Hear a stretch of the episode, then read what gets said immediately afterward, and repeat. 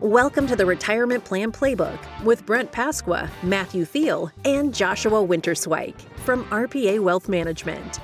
In this podcast, we cover current events, retirement planning strategies, and provide you with the tools to help you build a successful retirement playbook in any political or financial landscape. Join Brent, Matthew, and Joshua as they navigate the issues that can make the later stages of your retirement plan challenging and help you create the best retirement plan playbook. Now, let's get to the show. Welcome to the Retirement Plan Playbook. We are back. I'm Brent Pasqua, host and founder of RPA Wealth Management.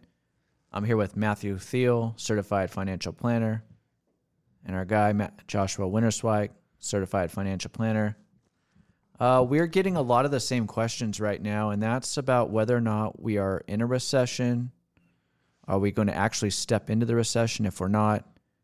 And what are some of the strategies we can utilize if we do end up or we are in a recession? So we want to address that today. But as we kind of get this thing started, I wanted to ask you guys Amazon's Prime Day came and went. Did you guys take advantage of any deals? No, I didn't buy anything. Um, I was looking at TVs. I, I want a new TV. My TV is too small and it doesn't work that. So I, I decided to hold off though. Wait for Labor Day or Black Friday. I'm sure there'll be bigger sales then. Um, I looked at all the players: Best Buy, Amazon, Walmart. I'd love to get a nice TV for a little bit less than they were offering them. I peeked at Amazon Prime Day, but I actually didn't pull the trigger on anything. So I, I it came and went, like you said. I know it's two days now. It used to be a day, and I didn't actually buy anything. Was do you get like a, a much bigger sale on items? I think a lot of their items are on sale because they have like their basics and lines. But there's a lot. I know that there's a lot of stuff on sale. I see a lot of like articles out there from other publications being like, here are the 10 best Prime Day deals. And they curate like a list that you can kind of click through. I clicked through a couple of them, but nothing caught my eye enough to buy. So I've saved some money. is it trying to become like a Black Friday sale event? Oh, yeah. I know people get pretty excited for it, like Black Friday. It did. It didn't uh, trick me this time though. I saved hundred percent because I didn't buy anything. I I I didn't buy anything. I didn't. I forgot to even check. But I mean, it's just not a big day that I circle on the calendar. I guess I wish they would just make it last a little bit longer. Maybe make it make it Prime Week now. Yeah, I think so too. Prime Week would be cool. All right. Well, let's get into the headlines. Uh, Elon Musk notified Twitter that he wants out of his $44 billion deal to buy the struggling social network. He claimed Twitter failed to comply with obligations in the merger agreement. Twitter has uh, sued Elon Musk in Delaware for pulling out of the deal. I, I'm s- still confused about what has all happened here and how did we even end up here? Yeah, this is a crazy story. So, you know, we, we talked about it like three or four shows ago. Musk agreed to buy Twitter. They signed the agreements, and, then he's kind of been, um, I guess, like taking his toes out of the water slowly and, and setting up for this with with public comments. And then he he let them know that he's pulling the deal, and then the Twitter obviously sued because the board has to put the shareholders as their best interest, right? So, like advisors, we have to put our clients' best interest first. The board has to put the shareholders of Twitter's best interest first. And obviously, 44 billion is a pretty good deal for you know a struggling social media company. It's worth a lot less now. And Musk pulled out. He said he's not going to do it. They sued. They're going to Delaware. You know, my popcorn's ready. I think it's going to be a, a, a fun ride here. Anything with Musk is entertaining. I think so too. It's going to be a long, drawn out legal boxing match. Is this, do you think, more about what he's saying is bots and or do you think this is more like a, a, buyer's remorse thing and he just got put too much of his hands in the fire and this is just too much to deal with probably a little bit of buyer's remorse would be my guess i know he was going to use some of his tesla shares and tesla's dropped in price as is everything you know since he agreed to buy it and you know i can understand him wanting out it looks like he is going to pay some money to, to Twitter, regardless of how this shakes out, because the agreement has a $1 billion kind of bill on it if he backed out through any of this process. And he signed that. That sounds like a lot to you and me. Uh, that's pocket change for yeah. for Mr. Elon. But this is no different. You know, say you're a real estate agent, you sell a house, the buyer backs out. That's all that's happening here. Why does this go through Delaware? That's where the majority of corporations are incorporated at. So it's a Delaware court. It's be interesting to see how this court case goes, but it's probably going to be expensive, and there's going to be a lot of lawyers making probably a lot of money. This is probably not the last time we talk about this. No. Inflation is another big issue. The June inflation data was reported at a 9.1% increase compared to last year, the highest increase since November of 1981. Matt, on the last show, we had talked about how inflation has peaked, and it looked like that was your stance. What do you think now? Yeah, so on the last show, we said that a lot of the commodities that were leading the rise in inflation had peaked, and that that's still the case. The one of the major problems, though, is any economic data is always going to be backward looking, not forward looking. And right now, the biggest driver of this previous inflation print was gasoline, up 11.2%. And over the past year, energy has contributed a 41% gain to the CPI. And I was just driving to work today. I looked at the gas station, and finally, here in California, prices are below $6 a gallon. So it's, it was 5.99 and then 5.90 at Arco for the cheap stuff. Um, and that should help lower inflation in the July print, which will be re- reported in August. Pretty crazy that we haven't seen inflation this high since 1981. So last time inflation was this high, I wasn't even alive. I'm telling my age, I guess, on this podcast. Yeah, neither was I. But pretty interesting to see here. I think uh, Matt, you needed some clarification because you did call it that it peaked, even though the overall inflation number um, is higher. But tell us about core inflation. Yeah, so core inflation is when you strip out food and energy prices, and the reason we do that is because they're volatile. And core did peak. It, it, the highest reading of core we've had was at 6.4%, and that was in March. And it was reported in June, or June's data reported a 5.9% gain. So core still hasn't got up as high as it has. If it did, I think that would be really, really concerning. But so far, it, it does look like inflation's most likely this is the peak print and it'll start to come in hopefully. So, do you think so? Once it starts going down, does it continue to go down, or could you see sort of like a roller coaster ride where it comes back up at later parts in the year? That's a good question. I, I mean, I'm not sure. Anytime we're dealing with this macro uh, data, it's always tough to call. I mean, what's been driving inflation and, and what's really led to this, I guess, wildfire we're dealing with right now is the war in Ukraine, right? Because that caused food prices to go up. That caused oil prices to go up. So we just don't know what's around the corner. Just like at the beginning of the year, we didn't know that war was around the corner. So inflation probably wouldn't be an issue today. We wouldn't be talking about it if it wasn't for that war. And what we have to see what the Fed's going to do. I mean, that's another kind of factor in here. They're trying to battle inflation with the raising of interest rates. So, you know, what is going to be their stance if we do see inflation start to drop?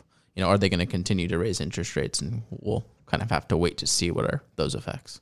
Yeah, I feel like both these stories, Twitter and inflation, aren't going away anytime soon. No, no. All right, let's get in the retirement planning corner. In the retirement corner today, we wanted to discuss and talk around the recession and what it actually can mean towards your retirement, whether you're in retirement, you're preparing for retirement, you're thinking about retirement. We wanted to discuss a few strategies that you can use during the recession. But first, we want to know, though, how do we actually know if we are in a recession and are, we currently in one? That's a great question. So typically, a recession is measured from an economic standpoint as two negative quarters of GDP growth. So that means the gross domestic product declined for two quarters in a row. But what most people look at and what the Federal Reserve watches is actually rising unemployment. And right now, the current unemployment rate is 3.6%. It's at a 50 year low. Currently, there's two jobs available in this country for every one person who's looking for a job. So until that goes higher, we probably won't be really near a recession at all. Is that the one factor that's kind of holding us back right now from being sort of in a recession? Yeah. Yes, the strong job market is really helping, and there's no, we're not in a what we'd call a technical definition of a recession right now. I'll go back to GDP and just gross domestic product. So for our listeners that aren't familiar, kind of with that term, that is the measurement to seek a, or to capture a country's economic output. So it's the total value created in the U.S. Um, and so we know we had that first quarter that was negative um, of that measurement. Seems like early data, not official data, is predicting that it's going to be negative again. So based off of just those terms, technically, somewhat of a recession. Would you Would you agree, Matt? Yeah, it, it'll hit the technical definition, but I mean, everybody's just talking about this, you know, recession, recession, recession, and like I've I've never seen this in my life. Even like going back, I feel like more people are talking about a recession now than they were in 2008. Why do you think that is, though? Why do you think people keep bringing it up, or like so, f- like micro focused on a recession? Is it because they they feel like it's going to affect the way that they're spending money, their cost of their goods? You think it's the market? Is it their job? Wh- Where where is this obsession coming from? Yeah, so I have some interesting stats. So consumer sentiment just came out last week, and it, what it said was consumers are worried about personal finances and inflation. We obviously know why people are worried about inflation, but over 50% of people are saying that it's starting to erode their standard of, you know, when you're going, you're putting your credit card in, you're paying more for food and gasoline, takes away from what you could pur- purchase on other things. And I think people are just down about that. So they think we're in a recession, even though we probably really aren't.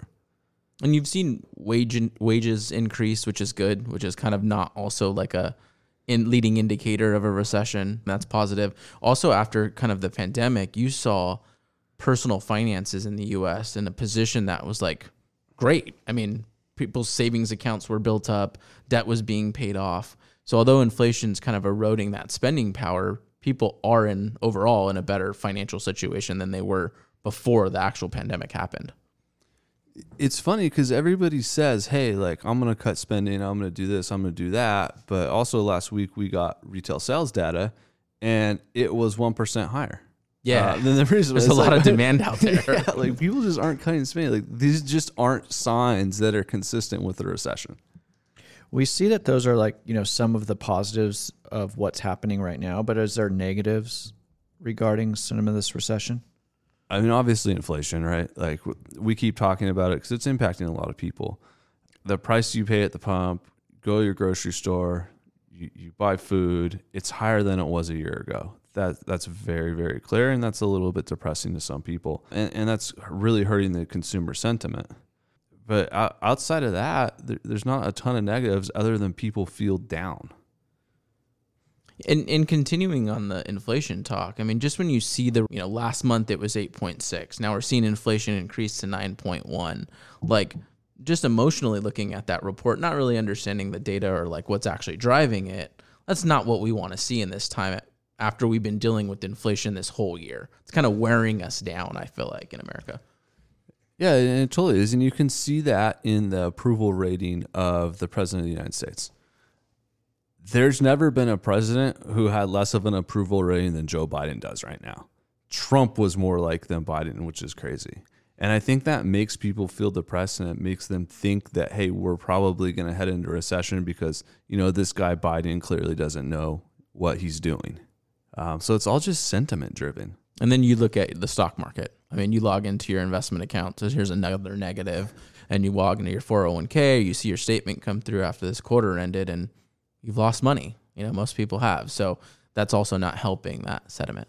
Yeah, absolutely. Market being down. And, and then there are some other interesting things that we're seeing in the economy. If you look at the specific retailers, some of them have rising inventory levels, but it's not because people really aren't shopping there.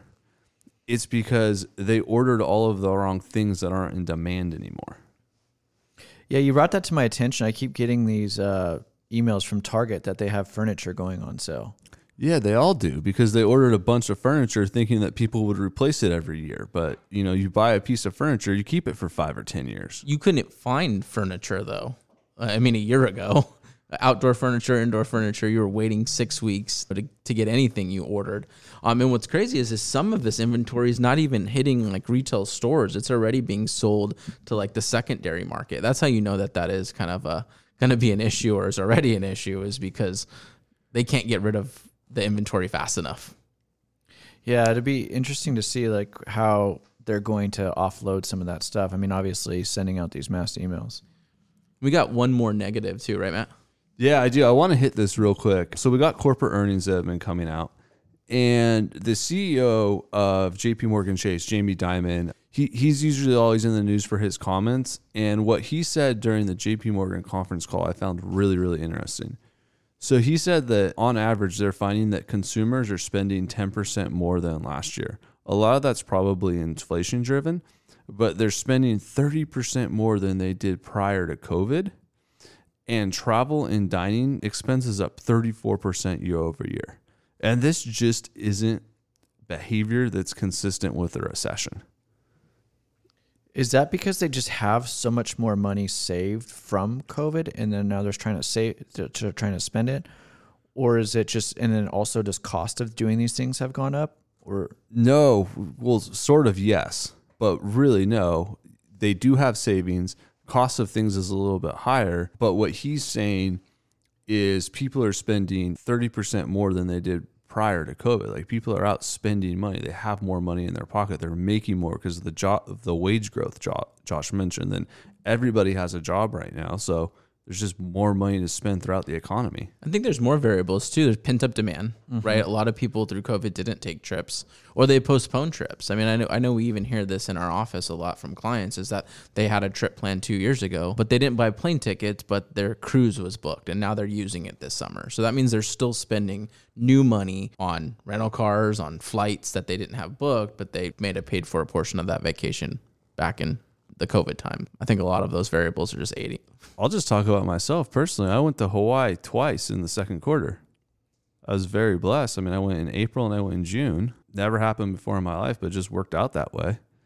And then previously, what, two weeks ago, Josh, when we went to the soccer match, we used Uber for the first time to get to a match since 2019.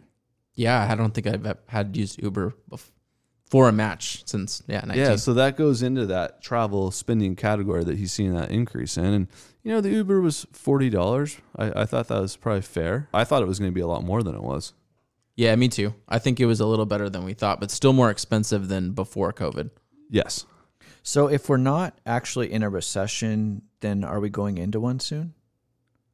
Yeah, so th- that's very possible. Kind of the current belief in the market is that the Fed is going to take us into a recession by over hiking interest rates. Because, like we said, there are some signs the economy is about to slow, sentiment's really low. And if the Fed does overhike, they raise rates too much, yeah, that's definitely going to cause a recession. Absolutely. Do they want to cause it though? Uh, I don't think they want to cause it. I think they just want to break the back of inflation, as they say. That's their focus. They've they've talked about it. Their focus is inflation. The current administration focuses inflation right now too. So they're using that tool of raising interest rates to battle this priority. But it's a very delicate situation. They keep talking about a soft landing with raising interest rates, but we see that there's a lot more variables to it than just slowing down demand. I mean, if people are really concerned about being in a recession, like how long would it take to come out of the recession? That's a tough question to answer. I mean, it would really just be how fast it snaps back. The, the Fed is usually your friend, so it's how fast they, they pull us out with accommodative monetary policy, as, as they say. We've talked about it before. On average, recessions last about 11 months. If you're just looking for the historical average, that's what it is. Yeah. Uh, but right now, the markets, stocks, commodities, they're saying a recession's in the future based on the way they're trading. So I think one of the things that I would, it's on the, it's on everybody's mind whether or not we're in a recession or not. But I think who it also impacts a lot are people that are hoping to retire in the next couple of years, or maybe you just retired. If someone's considering retiring in the next few years, is that still possible? Oh, absolutely. Yeah, this is a good time to retire, actually. But it, it always starts. You know, we, we say it almost every show, and we hate, I hate to be a broken record. Josh, you always say, build a plan. Mm-hmm. That's where it starts. If you want to retire, you need to go out and build a financial plan, or find someone who could help you build one. Yeah, and I think that if you build a plan and you understand your future and you've run those projections, a 20% stock market drop shouldn't impact your ability to retire. No, it's not going to. You want You shouldn't even really notice it. I think one thing that you could do too, like during this time, if you're trying to plan for a strat from a strategy standpoint, is if you're going to retire in the next couple of years, is maybe start really putting away where and how you're going to get that first year or two of income. So if the market hasn't really bounced back yet, Um, you're not selling a bunch of shares either in your 401k plan or in your IRA or your brokerage account to create that income that you need to kind of close that gap. Give you some more peace of mind heading into it. You're not worried about, you know, making a wrong decision for your first year of retirement. Probably be a big stress reliever for you too. Yeah, you could use the cash out vacation strategy, Brent. That's that's your favorite, right? And I think you, you can, and if you do that and plan it correctly, so if you have built up vacation, and you can maybe take that built up vacation into the beginning of that following year once you plan to retire, sell off that vacation, you're going to get a lump sum check, and if you do get bonuses, that could help as well. Do that at the start of the year and bring your taxable income for that year down, and go ahead and retire. And if you have saved some money in your back pocket for the last for the first year of retirement, then use that money plus the bonus plus the vacation to really use that for the first year or two of retirement. That's a really good strategy. I know we've worked with a few clients on that, and you helped me with a couple of my clients, and you know it's it, it's taken their runway by somewhere between four to eight months without them ever having to to touch their 401k or IRA, which is really cool. I mean, it, and I think a lot of the concern too for somebody who is getting ready to retire is the market's down significantly 20, 22, 25%. It's just kind of been in that range. And you're probably going to have to sell some shares of your IRA or 401k if you retire if you're not planning ahead. Nobody really wants to sell off that many shares that early on in retirement to get that generate that type of income. Yeah, no, you don't. And you just have to be very mindful of it. I think to piggyback on your guys' strategies as well is analyzing your debt, making sure you're heading into retirement and you know those things you wanted to get paid off are being paid off or what is that debt strategy if you're still holding a mortgage going into retirement? And really looking at that because managing your expenses is just as important as managing your income. And one of those expenses i think is taxes right? So if you can carefully plan out where your income is going to be in that first couple of years of retirement try to minimize as much taxation as possible. I mean you're not having to withdraw as much if you're not paying as much in taxes yeah, I was working with a, a, a, new client. We're building out his retirement plan right now. We're looking at all his various assets. He's got most of his wealth in tax deferred retirement accounts, specifically a 401k. And we we created one plan at the beginning of the year and we totally just ripped it up the other day in a meeting and we're we're doing a full new one. We're going to completely drain his Roth IRA first. It it just makes so much sense with how the market's turned. And he's going to end up paying little to no taxes for the first few years of retirement. We're going to let that 401 build back up. And then once he hits his RMD age, that's when he'll start taking income out of his 401. So, yeah, the, the changing dynamics made us change strategy. But because he built the original plan, it was very easy to call an audible, uh, kind of like Peyton Manning up there, switch it. Omaha? And, yep, Omaha. and move forward. I, I think that's one of the things that is so important when you're working with the client. And that's being able to adjust and change and adapt the plan because things are going to to change. And when you're doing planning, you're going to assume that there, we're going to go through these volatility points in the market. And, you know, we assume that someone during their retirement is going to be in a recession. There's going to be a recession for a couple of years. But how you adjust during that time, because you don't want to look back two years from now and say, well, we didn't do anything. We didn't adjust the plan. We didn't adjust our strategy. We just kind of went up and we went down and then we kind of came back out and nothing, you never took advantage of everything. You never really got creative and being able to help the client. That's not really what you want to do through these periods. And that was my thought. And, and you're, it's not going to be the only recession you're going to be going through in your retirement. So we have to be prepared for these type of events and times because it's most likely going to happen again. So these times we put together a plan, like you said, Matt, and audible if we need to.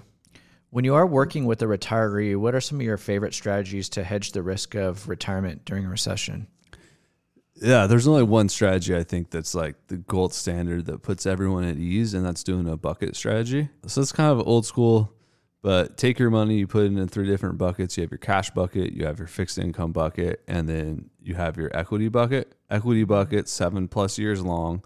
The, sh- the medium term is that bonds, right? That's anything from three to five years. And then you have your short term bucket, and that's where you put enough for two to three years income, and you decide about that on personality. But if you do that, you could, you're going to be able to write out any stock market correction in history and any recession in history.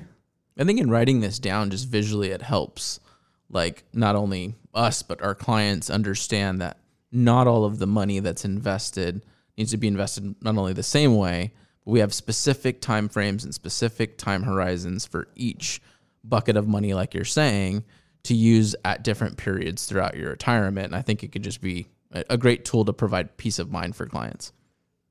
Every client I've ever done bucket strategy with absolutely loves it. It's like the light bulb goes off and they're like, oh, okay, I'm going to be fine. I'm, I, I won't pay attention to the market. I don't care if it drops another, you know, 10, 15% from here. I don't care if we go into recession. We built the strategy. I have my money. I know where my money's coming from. It's going to be perfect. Yeah, and I think what's important about that strategy though is it as much as the concept is easy, it also takes a lot of detail and planning to create that because if you don't have its each bucket specifically aligned for the investments that they need, then the strategy is probably not going to work correctly. And so there is that detail and and like we were talking about before, you have to be able to adapt from that. Yeah, I mean, uh, you're right. In audio format, sounds really easy. People are probably like, "Oh, I could do this myself." You probably can. It's it, it's a little bit more difficult, but we explain it easy. And you you can't even do it unless you understand exactly how much income and expenses and creating that cash flow report. If you don't understand how much you're going to need, that strategy isn't as useful. One of my favorite, I think, strategies during this time is just spend less.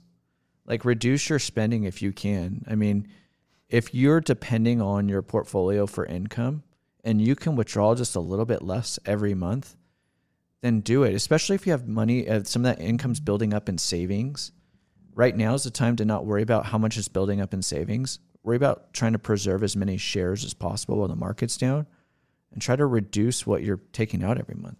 Yeah, I've done that with a few clients as well in the last month. Reduce the reduce the money coming out of the account. They could take a little bit less and then let that money continue to compound once the market goes higher. And I know it can be a, a difficult thing to do, but it is going to be very valuable in the long run for your plan. And you've said with wage growth that there is demand for, for work. And if you are recently retired or you're thinking about, it, I mean, you could always go make pretty fair money, not having to work all that much though, to kind of fill that gap during this time. Yeah, great time for part part time work, especially you know retail or restaurant, any of those jobs. Perfect. And lastly, you could always delay retirement a little. Yeah, it's always an option, but not many people want to take that option. No, they don't. But you know, especially with work from home and hybrid schedules, if you have to, that is that is one option we have on our list. Yeah, I would say build the plan first, see if you can or can't retire, and go from there. But I think there's ways to work around this recession. I think so too. All right, let's get into the recommends. Uh, Matthew, what do you have to recommend for us today? Yeah, so I have a great money saving strategy. So I'm gonna start. This isn't my idea. Uh, one of our listeners, uh, one of my best friends, he gave me this idea and um, I was compl- we were complaining about how much our DirecTV bill was, and I I guess he went on and you know got in the whole fight with DirecTV and got a really good loyalty number. He called and got his bill reduced. I went out and did the same thing. I took my bill from over two hundred dollars to eighty three dollars a month um, with loyalty discounts. It was great. I highly recommend if you're still paying, if you're still a sucker like me and paying for DirecTV, to go out there. Um, get those loyalty discounts and, and reduce your bill. I can't because uh, what I can't help but to smile when you're telling the story. What what DirecTV charges is obscene compared to what the content Netflix or Disney or Hulu has for under twenty a month. I thought you signed a lifetime contract with DirecTV I, I, just to pay more. I, I, I guess I didn't. I thought I did too, but I got a loyalty discount. I'm very happy. I can't wait for my new bill to come in the mail. So you like saving money. Everybody likes saving money. I, I, hadn't seen you that happy after you told me that DirecTV story in a long time. So I'm I'm happy for you, Matt. And good tip, by the way. I mean, I've done this every couple of years since I've had DirecTV. So have you? Yes, well? I did. I finally switched to streaming. So I have DirecTV streaming now. And it's just like a fat, flat, no contract uh, thing. But great job, Matt. You, can I talk about it for one more minute? Sure. You know what I don't get about DirecTV is when you have a DirecTV – you have a, a username and a login, and you could also do all the streaming apps. And I know password sharing is a big problem for like Disney Plus and Netflix and Hulu, HBO. Everyone shares passwords. Why don't people just share DirecTV passwords for all the various apps you could just put on your Apple TV and watch that way? I think people do. Oh, they do? Yeah, you want my password? So I He just I, locked himself into a contract. know he just signed a lifetime. I guess I'm contract. the I don't only know. sucker paying 200 bucks a month for DirecTV. Uh, that's pretty good. Brent, you want to go next? Yeah, I'll I'll go next. So, being a recent, you know, I've we've went on vacation every year for the last several years, and I actually got this tip from Matthew when we were going on a trip. He told me to go get my uh, TSA pre-check done, and a few years back, I actually did that. So now when we travel, we go through airport security, we bypass all of those long lines. But not only do you bypass the long lines, but you also don't have to take your shoes off. You don't have to take your belt off. You don't have to pull out your laptops or your electronics. Like you literally just go into a much quicker line. So if you're going to be traveling and you want to bypass a lot of the headache of the airport, just go get pre TSA check. Cause I feel like that's one of the biggest headache besides just checking. If you got to check your bags, like that's kind of a pain. But besides that, like if you're not checking your bags, going through TSA check is such a pain. Oh, it is. But if you can bypass so much of that headache and just go to a much quicker line, it's so worth it. And I think it was less than hundred dollars to do it. And within a couple of weeks, I got our pre TSA number. And every time you go to book your flight, you just put the pre TSA number in there and it comes on your boarding pass. And now you don't ever have to go stand in those long lines. if you're going to travel more than once a year, it's absolutely necessary. If you're going to take an annual trip per year, you probably should do it. It, it just saves so much time and so many headaches. how long does it last for? How, how often do you have to renew it? I'm not sure. It's I'm- a number of years. I think it's greater than five, maybe. Oh wow. yeah, I probably need to renew mine pretty soon because I think I got it a while ago. I don't have it. We've had this conversation, Brent, and I'm taking a trip in October, so I'm debating whether me and my wife should should get it. It's Uh, well worth it. I mean, you're traveling with a child, right? Yeah. You should probably, after this podcast, after we stop recording, maybe go sign up. Okay. Maybe I'll do that. I'll update the listeners. pretty, it's pretty easy to do. Nice. I have a I have another just a convenience tip here. I, well, I moved last summer and I had to like forward my mail from my old address to my new address. So I made a postal service account. Um, and I thought it was pretty cool because I made the account and then now I get images of all of my mail and the packages that are being delivered by the postal service and an email every day. Just thought it was pretty cool. Like so you know what's coming to your mailbox and you have a digital email to to show that along with packages. Thought it was pretty cool. Not the greatest recommends, but if you're interested in knowing what's coming in your mailbox, sign up for the USPS free account. And Do you check it? yeah, like so it just comes to my email. So like, you know, I, I can see again packages, but also if like I have an important letter I'm waiting for or invitations or something like that, I know to go grab it. Cause I also don't check my mail like every day. Yeah, I mean that's pretty interesting too. If you're going on vacation or you're going to be gone for a while, that you're able to have records of what's coming in. Yeah. So uh, Haley has that on her phone, and we got a letter one day from the IRS, and she texts me. She's like, "Oh my God, Matt, what did you do?" I was like, "I don't know why the IRS is uh, sending us a letter." So we open it up, and it's about like the child tax care credit. It is completely meaningless, but yeah, very cool service. I agree. Yeah, and it's free. You can go on there and send. I think you can even like print stamps and print labels from like your account and stuff. But pretty cool. The IRS probably sent you that same letter about 13 times, No, no. saying no. the same thing. oh yeah, because they're useless. Yeah, absolutely. To you, to your wife, to your child, wasting paper. We must really be in a recession because none of us recommended things for anyone to purchase. No, I, I haven't been purchasing a lot of things. No, I'm waiting. I'm um I'm holding back. Like I'm just waiting for the big sales to come and then I'm gonna start spending money. Like I have a laundry list of things that I want to buy. I'm just gonna wait it out. Your need list is growing, huh? I think you're in the same in the market for patio furniture like I am, huh? I am. I'm I'm gonna hold off on patio furniture because the season's almost over. All right, we might need to tag team that sale. I want a TV. All right. Well, as advisors, we love helping people, and that's why we do it. If you'd like to schedule an appointment with any of us, please go to rpawealth.com and schedule a complimentary consultation. You can also download our ebook from our website. Uh, if you'd like the show notes, please go to retirementplanplaybook.com. But as always, thanks for listening.